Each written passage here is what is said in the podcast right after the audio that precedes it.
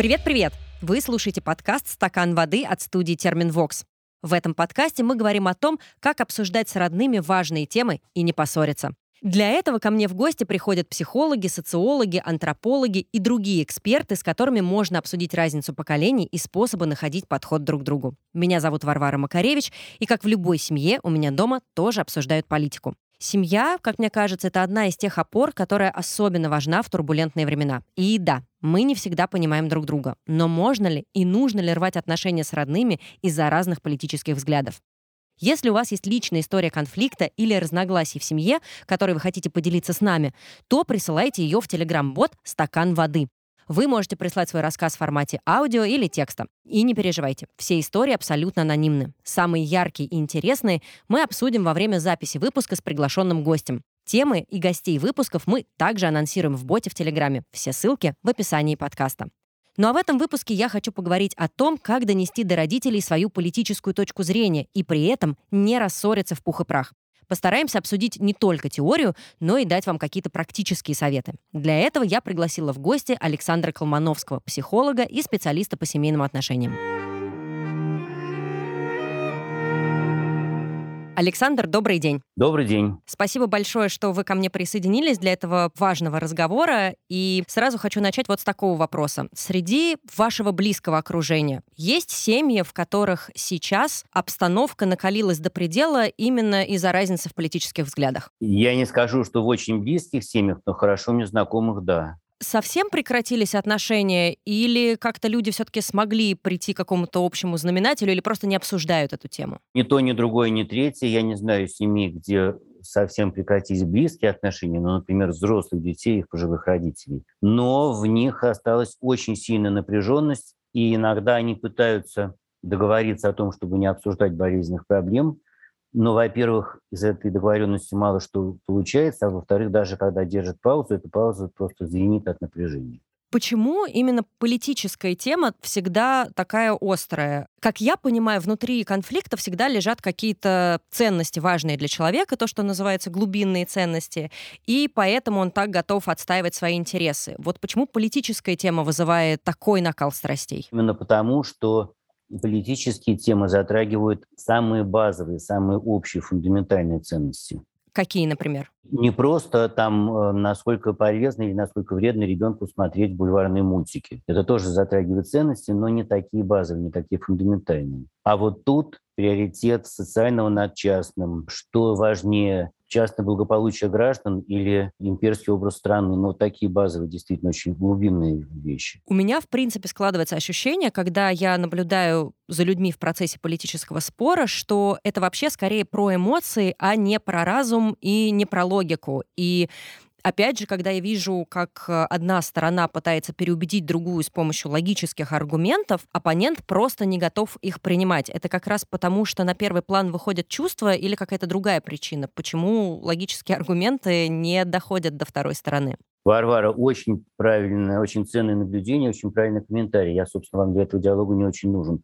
Это ровно так. И вообще, строго говоря, это так не только в этих нынешних таких напряженных, эмоционально заряженных разговорах. Людьми вообще в первую очередь движут чувства. И когда мы смотрим, как собеседники, оппоненты обмениваются логикой, фактами, фразами, это очень поверхностный план общения и разговора. А на самом деле под этим планом лежат именно чувства, и именно поэтому никакая логика никого не переубедит. Логика – это всегда угодливая служанка наших чувств, она обслужит наши эмоции, как каждому из нас нужно. Поэтому с оппонентом совершенно бессмысленно спорить. Как ни грустно это констатировать, но это так. В споре не рождается никакая истина, в споре рождается только ссора. А какие тогда чувства или, может быть, инстинкты как раз движут человеком, когда он отметает всю приводимую ему аргументацию и информацию? Вот что лежит там в глубине? Человек отметает не информацию и не аргументацию. Человек отметает оценочность, с которой ему эта информация выдается. Ему эта информация подается как правильная, вопреки его неправильности. И вот на это, прежде всего, реагируют оппоненты. Вы спросили, какое чувство стоит за протестом? Это страх. Это страх, который поселяется в нас в детстве, в связи с назидательностью наших родителей. Страх оказаться виноватым, страх оказаться неправильным. и всеми нашими позициями и позициями наших оппонентов, неважно, кто по какую сторону водораздела находится, движет не какая-то сознательно занимаемая жизненная позиция, как бы сам это ни декларировал. Им движет защитная поза. Его с молодых ногтей, с ранних лет жизнь загнала в такую, ну, можно сказать, агрессивно-оценочную позицию, и он в этой позиции уже много всего прожил и нажил, и прожил, и совершил много поступков, и сделал много выборов, или их не сделал. И если теперь ты, мой оппонент, указываешь мне на мою какую-то базовую неправоту, это панически страшно. Это что же получается, я столько всего в жизни неправильного наделал, комментировал, дров наломал, это непереносимо страшно. Поэтому если есть возможность человеку что-то подсказать, что-то такое, с чем он изначально не согласен или о чем он изначально не думал, то только начиная с эмоционального присоединения к нему. Только чтобы он видел, что ты, может быть, с ними не согласен, но ты понимаешь его чувства, ты с ними считаешься, ты их не травмируешь. И вот только оттуда можно потихоньку иногда человека перевести в свою песочницу. Хорошо, я к практическим методам хочу вернуться чуть попозже, потому что хочется дать какие-то практические советы, как сегодня общаться внутри семьи, как разговаривать с родителями. Я сегодня очень часто э, слышу следующую версию, что вот у некоторых людей просто не развито аналитическое мышление, и объясняется это тем, что в больших городах в среднем образование лучше, у людей больше возможность путешествовать, общаться с другими людьми. А вот где-то в регионах, в маленьких городах люди настолько упахиваются на работе, настолько устают, что они пришли вечером, включили телевизор, и больше, в общем, им действительно ничего не нужно. Эта версия имеет право на существование. Можно ей объяснить тот факт, что кто-то ведется, да, скажем так, на общую канву повествования, а кто-то склонен больше анализировать информацию. информацию. И эта точка зрения именно, как вы сказали, имеет право на существование, и не более того. Она имеет право на существование в том смысле, что соображение ее авторов, понятно, так могло бы быть, но мы видим, что это не выдерживает никакой эмпирической проверки. Мы видим, вот буквально сегодняшний мой разговор с человеком, который живет в столице, он крупнейший бизнесмен, он объехал весь мир, у него огромные материальные возможности. Он добрый, в частной жизни это добрый, справедливый человек, не агрессивный к своим оппонентам. Он собирается отправлять дочку за границу учиться, и он настроен, тем не менее, энергично за войну. А возраст этого человека? пятьдесят лет. Ну, просто, да, для представления. Хорошо, если как раз мы говорим про возраст, можно ли еще одно объяснение здесь найти? Можно ли оправдать сложной судьбой старшего поколения какие-то лишения в Советском Союзе, либо военные годы, если это старшее поколение, перестройка, поиск работы в девяностые, ну, в общем, подчеркиваем необходимое нам, можно ли этими событиями оправдывать агрессивное и одновременно оборонительное отношение к миру наших родителей или бабушек-дедушек? Смотрите, какие-то объяснения точно существуют. Конечно, вы правы, они имеют социальные корни какие-то. Но едва ли те, которые вы озвучили, это тоже очень распространенная точка зрения, потому что, ну, скажем, вот этот мой знакомый, и он совсем не исключение, много таких именно в высшем классе, так сказать. Они как раз, ну, скажем, в отличие от меня, у них гораздо меньше травмирующего советского опыта. Это люди, которые прожили, ну, относительно благополучную, защищенную жизнь. С другой стороны, мы видим достаточно много людей, которые действительно, ну, был очень тяжелый опыт, и которые сейчас живут непростой жизнью, тем не менее, они критически относятся к тому, что происходит. Нет, вот эти все объяснения мне пока не кажутся достаточными, мне не кажутся убедительными. Видимо, это мое не больше, чем мое предположение. Видимо, все-таки вот это наше социальное прошлое, понимаете, оно не ограничивается несколькими десятилетиями советской власти. Это очень сильная, очень глубокая историческая инерция всего двадцатого века, с самого его начала. И на какую-то часть людей, на людей какого-то определенного психотипа, им не повезло, им не посчастливилось, у них меньше развита просто эмпатия, вот конкретная эмпатия, то есть представление чужих чувств.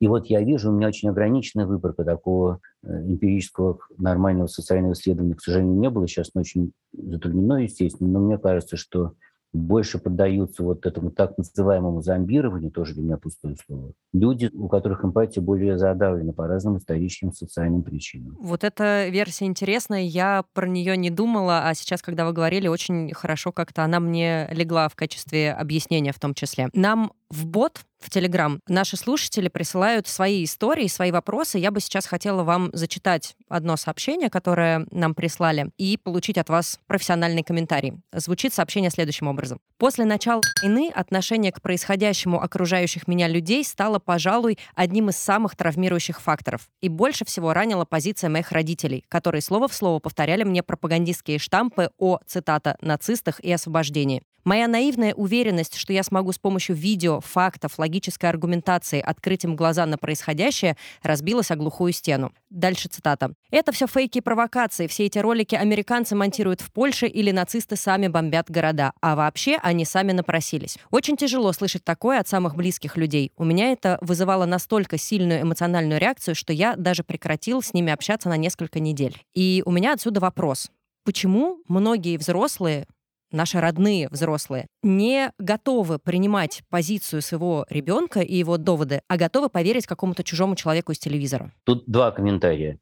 Они, может быть, были бы готовы принять чужую точку зрения своего ребенка или чужого человека, но существует два «но». Во-первых, люди готовы хотя бы присмотреться к точке зрения, которая не совпадает с их собственной, не обязательно согласиться, но хотя бы присмотреться, взять голову, повертеть это. Только когда эта оппонирующая точка зрения высказывается в ответ на их запрос. Только когда они с действительным интересом спрашивают, скажи, что ты про это думаешь. То есть не стоит приходить переубеждать человека, пока он сам к тебе не пришел и не спросил, слушай, мне интересно, ты вот там что-то читаешь, что-то смотришь другое, расскажи мне. Именно так, совершенно верно.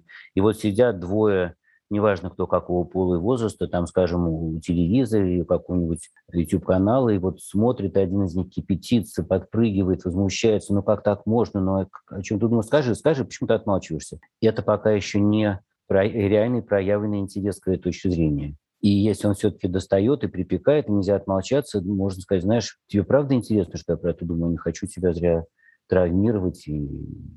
навязывать спорт. И вот если только этот человек действительно соглашается, тогда можно ему очень аккуратно сказать, и что очень важно, безо всякой внутренней потребности доказать, настоять на своем. От этого желания надо тщательно избавиться. Это первый комментарий. Значит, говорить что-либо только в ответ на реальный вопрос, на реальный запрос. А второй, который уже у нас звучал, но я всегда с удовольствием его акцентирую и еще сколько угодно раз повторю. Люди возражают не на информацию, не на факты. Люди возражают на интонацию, с которой эта информация фактами преподносится. Если эта интонация полемическая, то они слышат другую информацию, гораздо более важную для них, очень конкретную.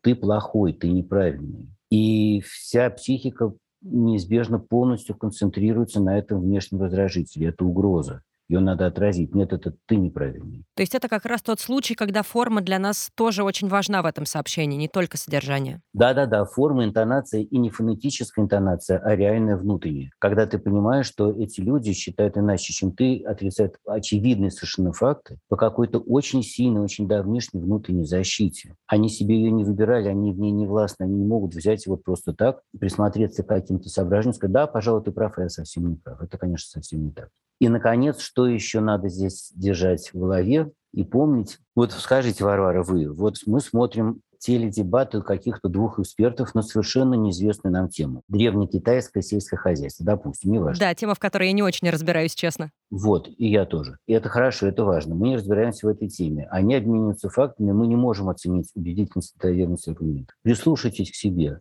Кто из них производит на вас более убедительное впечатление? Я... В таком случае буду выбирать скорее эмоционально, кто мне больше ложится, скажем так, на душу, и кто мне приятнее. Так, и кто же это? Как должен держаться тот, кто больше ляжет вам на душу? Ну, совершенно точно он не должен перебивать, перекрикивать. В общем, он должен вести себя вежливо. Для меня вот это будет важно. Совершенно верно. Тот, кто спокойнее, тот, кто более уравновешен. И вот это надо держать в голове при любой полемике. Как можно более, как можно старательно удерживаться от иронии, от сарказма, от понятного желания осыпать оппонента ворохом эпитетов. Что еще в этот момент мне нужно держать в голове? Хорошо, мы зафиксировали, что один из ключей к решению этой проблемы — это спокойствие. Мы желательно дожидаемся от второго человека запроса на то, чтобы вообще поделиться с ним своим мнением. Какие его страхи стоит держать в голове? Вы про это немножко уже сказали. Страх признать себя неправым. Что еще там кроется? Какие еще чувства оппонента мне нужно принимать во внимание?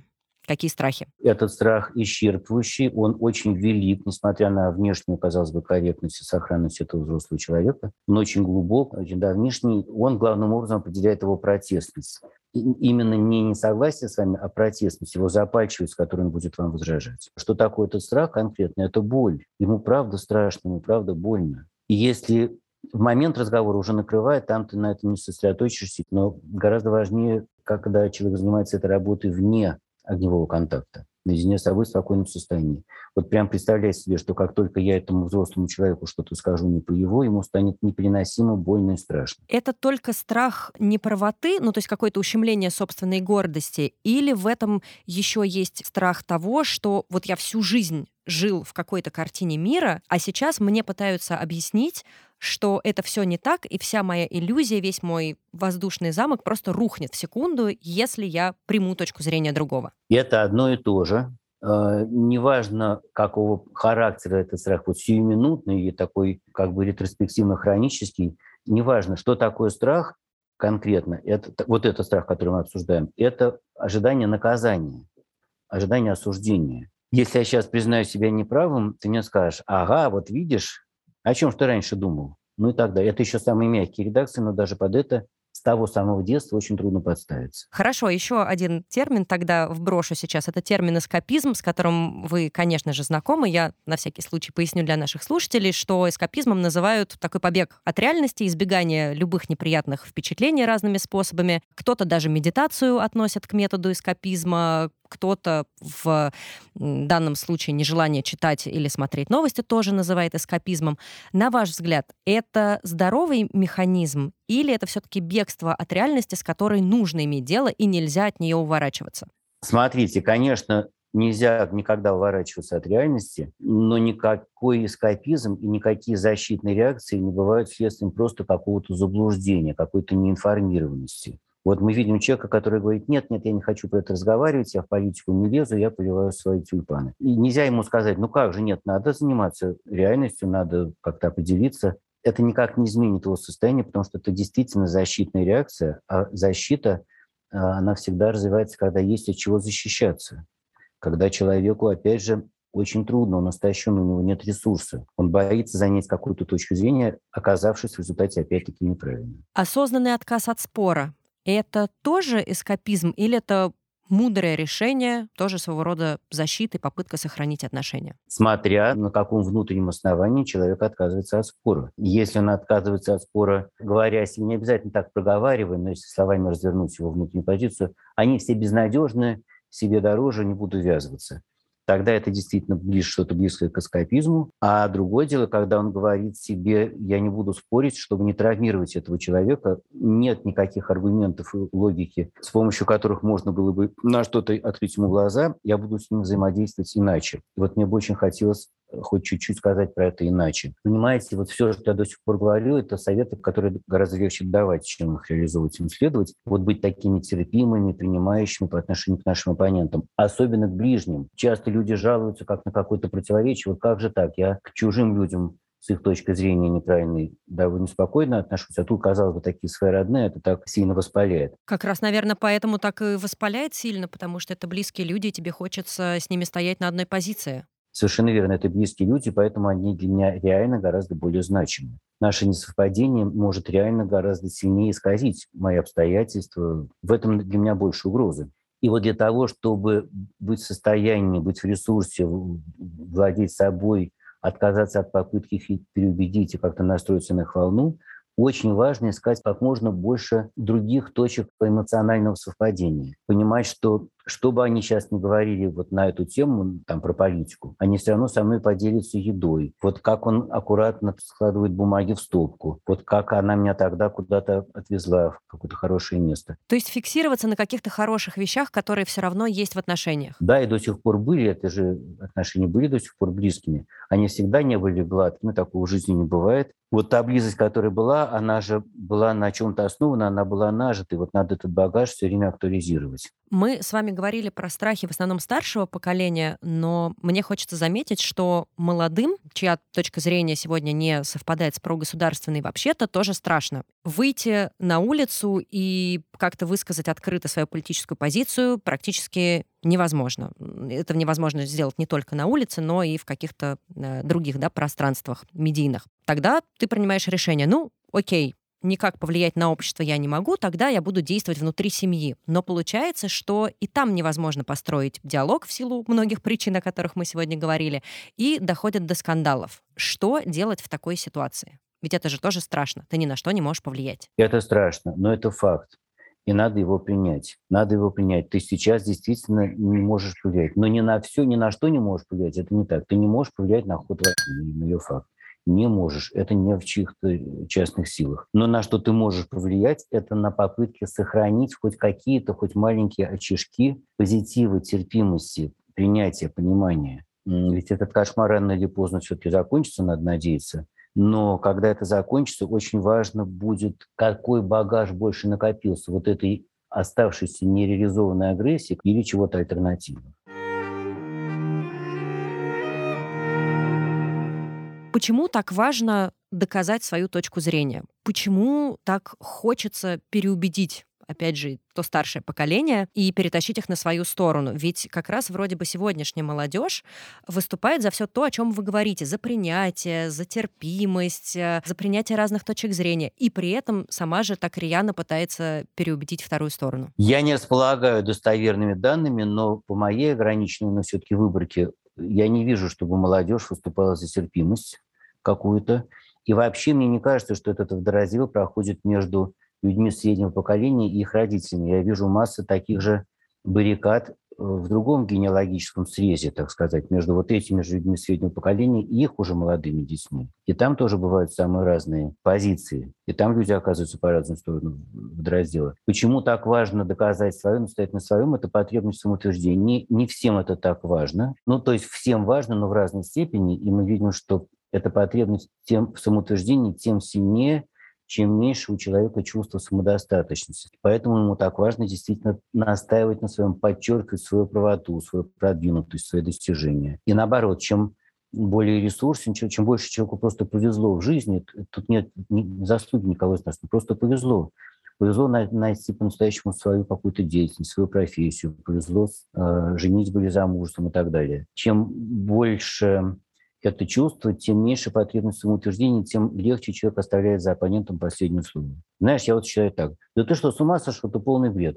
Ну, смотри. Вы говорили, что переубеждать вообще не стоит. Почему? Потому что это невозможно. Оно было бы хорошо, но это невозможно. Людей невозможно переубедить, людей можно только отогреть. Хорошо. Как правильно, давайте перейдем к практическим советам, как правильно вести такой разговор, такой накаленный разговор на политическую тему с представителем, скорее всего, старшего поколения, который с тобой не согласен. С чего стоит начать? Я повторю и помню ваш совет, что прежде всего нужно дождаться запроса от этого второго человека. Допустим, мы его дождались. С чего мы начинаем? Что говорить, что нет? Варвара, мы могли бы с вами такой диалог воспроизвести? Или лучше мне в порядке шизофрении расщепиться и говорить за обоих собеседников? А, давайте попробуем диалог. Давайте. Вот вы такой воспаленный старший собеседник. Попробуй сейчас представить. Угу. Ну, давай, выкладывай. Что там у тебя? Знаешь, прости, честно, не хочу тебя этим грузить. Нет уж, давай, ты же смотришь свои вот эти все YouTube-шоу, вот эти телеграм-каналы. Рассказывай, что там пишут. Мамуль, правда, просто не хочу тебя травмировать. Я знаю, что ты иначе на это дело смотришь. Я подумала, я готова выслушать твою точку зрения. Мне правда интересно, что ты думаешь. Я думаю, что людей нельзя убивать ни с какими целями. Ну подожди, а если за правое дело? Никакое дело не будет правым, если для него, ради него надо людей убивать. Ну подожди, мы никого не убиваем. Всем же очевидно, что это фейки. Все эти фото и видео — это фейки. Окей, мамуль, понимаю, что ты так думаешь. Пускай так и будет.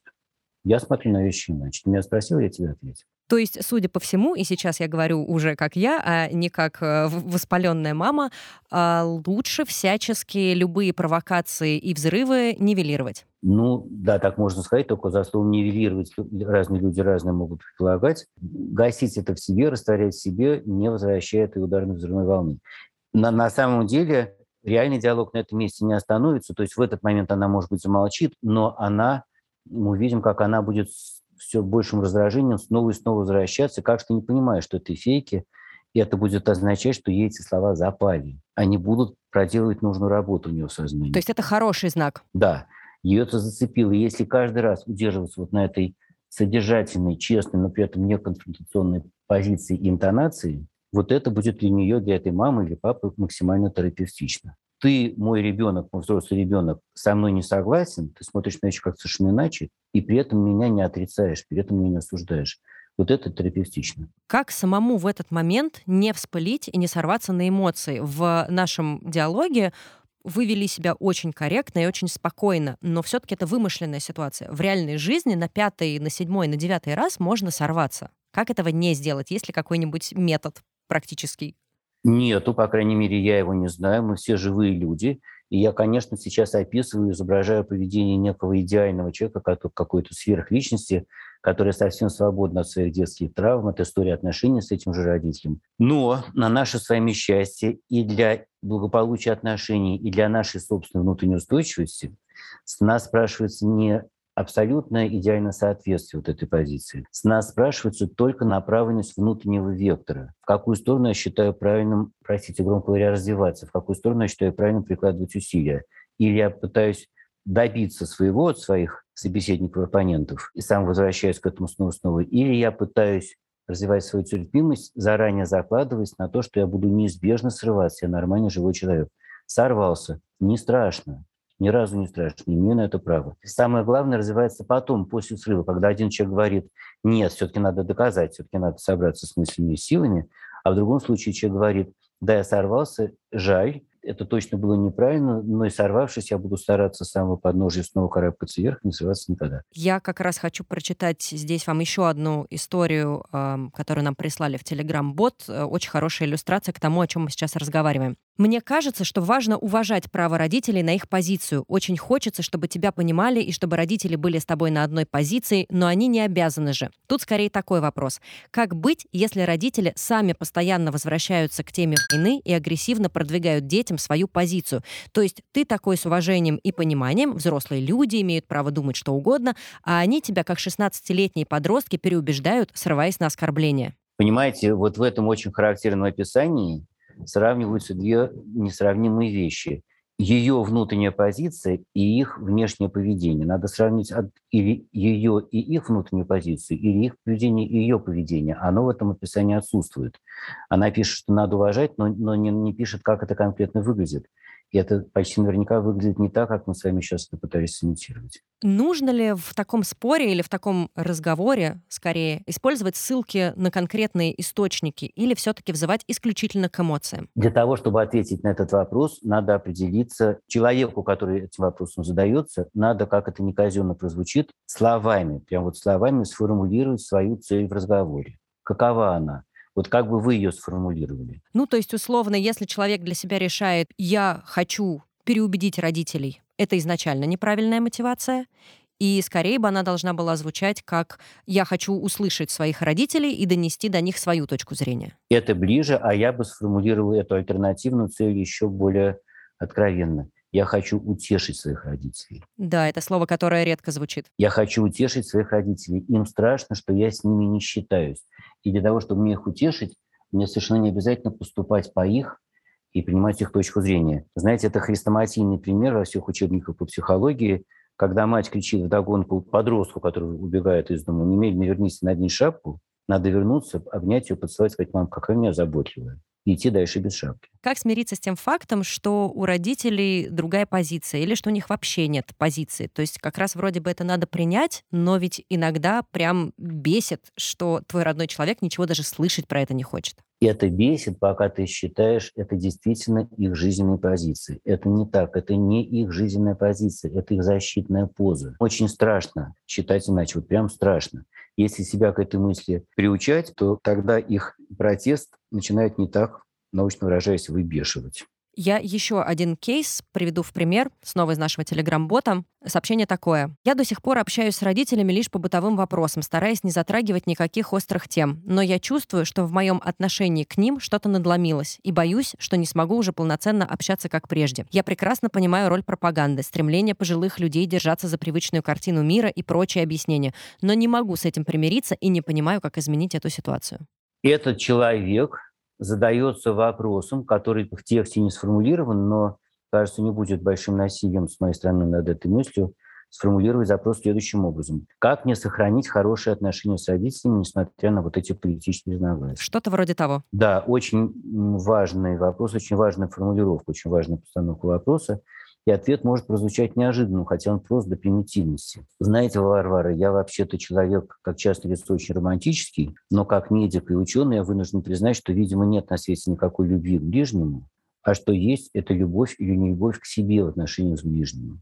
Если ты в кого, какого-то человека вкладываешься, идешь ему навстречу, о нем заботишься, считаешься с его интересами, поступая собственными, что особенно важно, не фокус, не хитро идти навстречу чужим интересам, когда твои не задеты. Вот тогда ты в этих отношениях чувствуешь себя очень хорошим, очень позитивным. Эти люди отражают, являются собой такое твое позитивное зеркало. Ты себя в этих отношениях любишь, а субъективно внутренне это переживается как влечение к ним. Вот и ответ. Для того, чтобы сохранить хорошие отношения к людям, надо стараться в них вкладываться.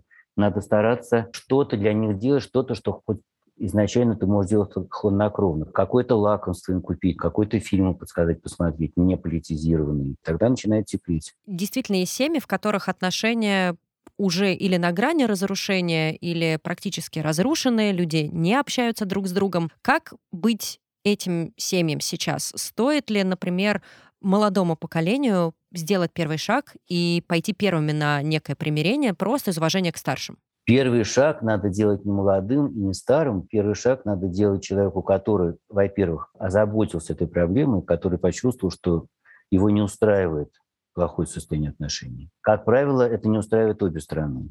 И тогда первый шаг за тем, кто хоть чуть-чуть, но посильнее, у кого ресурс хоть чуть-чуть, но побольше. Не потому, что ему для себя ничего не надо. Он тоже травмирован, он обижен, он хочет, чтобы ему пошли навстречу. Нормальные человеческие ожидания. Но просто от второй стороны этих усилий, этого первого шага ожидать еще менее вероятно. Они не смогут его сделать, просто не смогут. И не хотят, они не смогут. И вы знаете, тут нами обычно движет страх прогнуться. Вот ссоры или противостояние, если я первый проявлю какую-то лояльность и скажу: пап, ну прости, что-то меня вчера нашло, накатило, я такой был раздражен. Страшно, что я тогда как бы проиграю, я прогнусь, и он возьмет верх. Я как раз про это и хотела сказать. Это что-то такое из детства, типа, ну а чего это я первый-то сейчас пойду мириться? И есть простая возможность этот страх проверить. Если он, она, они сделают этот первый шаг, если он мне на завтра скажет: слушай, Сань, прости, что-то меня вчера нашло, я погорячился. Он будет мне оказаться каким-то прогнувшимся, слабым, проигравшим? Очевидно же нет, наоборот, это выглядит очень привлекательно. Вот, значит, и я буду выглядеть не слабым, но очень привлекательным. Это хорошее упражнение, я его запомню, мне понравилось. Если отношения прервались, с точки зрения психики, есть ли какие-то последствия для людей в дальнейшем при построении, может быть, своей собственной семьи, если прерваны отношения с родителями? Важнейший вопрос, я прямо счастлив, что вы его сформулировали, задали, просто важнейший. Смотрите, что касается детей. У нас в психике есть два этажа, как бы так условно говоря. Это почти не метафора, это так на тканевом уровне. Есть животная психика, такая же, как у зверей, натураль... психологи называют натуральная. И есть высшая психика, сугубо человеческой настройки. Так вот, высшая психика человека буквально вырастает из взаимодействия с родителем. Это тоже не, не, не метафора, если бы было больше времени, я бы вам это описал.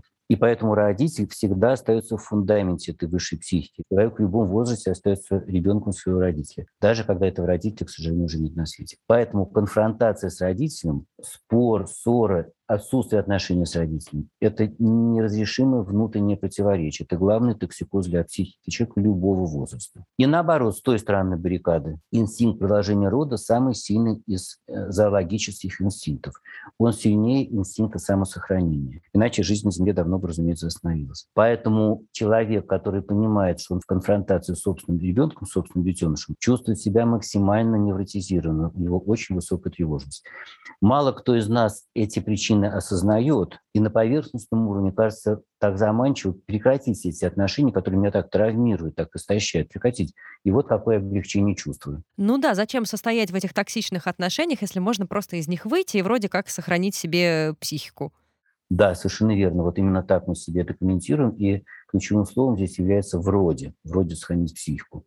Человек становится гораздо более раздражительным, и чаще трясет коленкой, и меньше смотрит в глаза, ему труднее становится поддерживать разговор не о себе. И знаете, как это легко проверить? Какие ситуации особенно показательны? Это конфликты. И вот люди, у которых неблагополучные отношения с родителями или с детьми, конфликты бывают очень неустойчивыми. Это один критерий, один показатель, а другой еще более простой. Знаете, как определить, насколько какой-то фактор жизни действительно тебе неприятен, чтобы ты сам про это не говорил? Это насколько человек в состоянии об этой теме, об этом факторе говорить светло, неоценочно, доброжелательно, глядя в глаза собеседнику. И вот никто на свете, ну почти никто не может сказать вот так ясно, с поднятой головой, знаете, мой родитель такой мерзавец, такой плохой человек. Это очень трудно произносить, человек предпочитает об этом не говорить. Это значит, что вот такую негативную роль этот фактор играет в его психике, в его внутреннем плане. Давайте попробуем подытожить то, о чем сегодня говорили, и задам заключительный вопрос. Как жить в семье, в которой не удалось прийти к политическому консенсусу? Вот какие-то прямо простые шаги и советы по пунктам. Варвара, ну опять-таки, кто таким вопросом задается, кто такой вопрос задает, как жить в семье, как жить мне в этой семье, мне, любому мне, по любую сторону возразила, так, как мы сегодня это обсуждали. Первое, понять, что моими оппонентами, спорщиками, их крайне запальчивой агрессивностью движет действительно не логика, не незнание каких-то фактов, не какой-то изъян в рассуждениях, на которые я сейчас вот могу обратить их внимание, у них откроются глаза.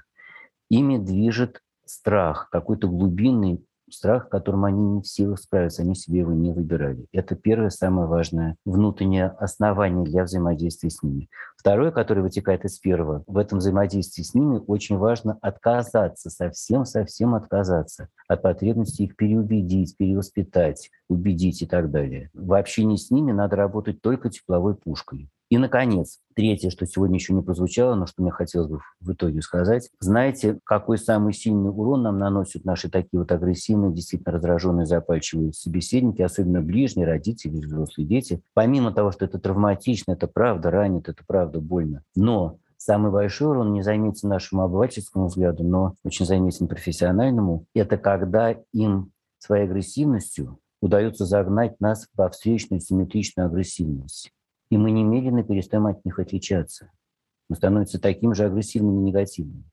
И поэтому главная задача и в общении с ближней внутри семьи, и далеко за рамками этой семьи, не перелечить их всех, а не заразиться. Это прекрасный итог. Александр, спасибо вам огромное за этот разговор. На меня он оказал какое-то, мне кажется, даже терапевтичное воздействие. Я надеюсь, что нашим слушателям тоже окажется он очень полезным. Спасибо вам большое за ваше время и за ваши знания. Спасибо вам, что позвали. Это был подкаст «Стакан воды» от студии «Терменвокс». Подкаст о том, как нам лучше понять своих родных и как найти общий язык с родителями. Меня зовут Варя Макаревич, и сегодня свои вопросы задавала я, но могу задать и ваши. Для этого присылайте свои истории, вопросы, забавные, интересные случаи нашему боту в Телеграм. Мы обязательно их все прочитаем и постараемся их разобрать в следующих выпусках. Подписывайтесь на наш подкаст «Стакан воды» и слушайте нас на удобной для вас платформе. Это Soundstream, Apple подкасты, Google подкасты, CastBox, Яндекс.Музыка, а также подписывайтесь на соцсети Терменвокс, чтобы не пропустить новые выпуски. И, пожалуйста, не забывайте пить водичку. Пока-пока. Над подкастом работали ведущая Варвара Макаревич, звукорежиссер Александр Павлов, продюсер и редактор Глеб Фадеев и дизайнер Елизавета Семенова. А приятный и мелодичный джингл для нас сделала Полина Бирюкова.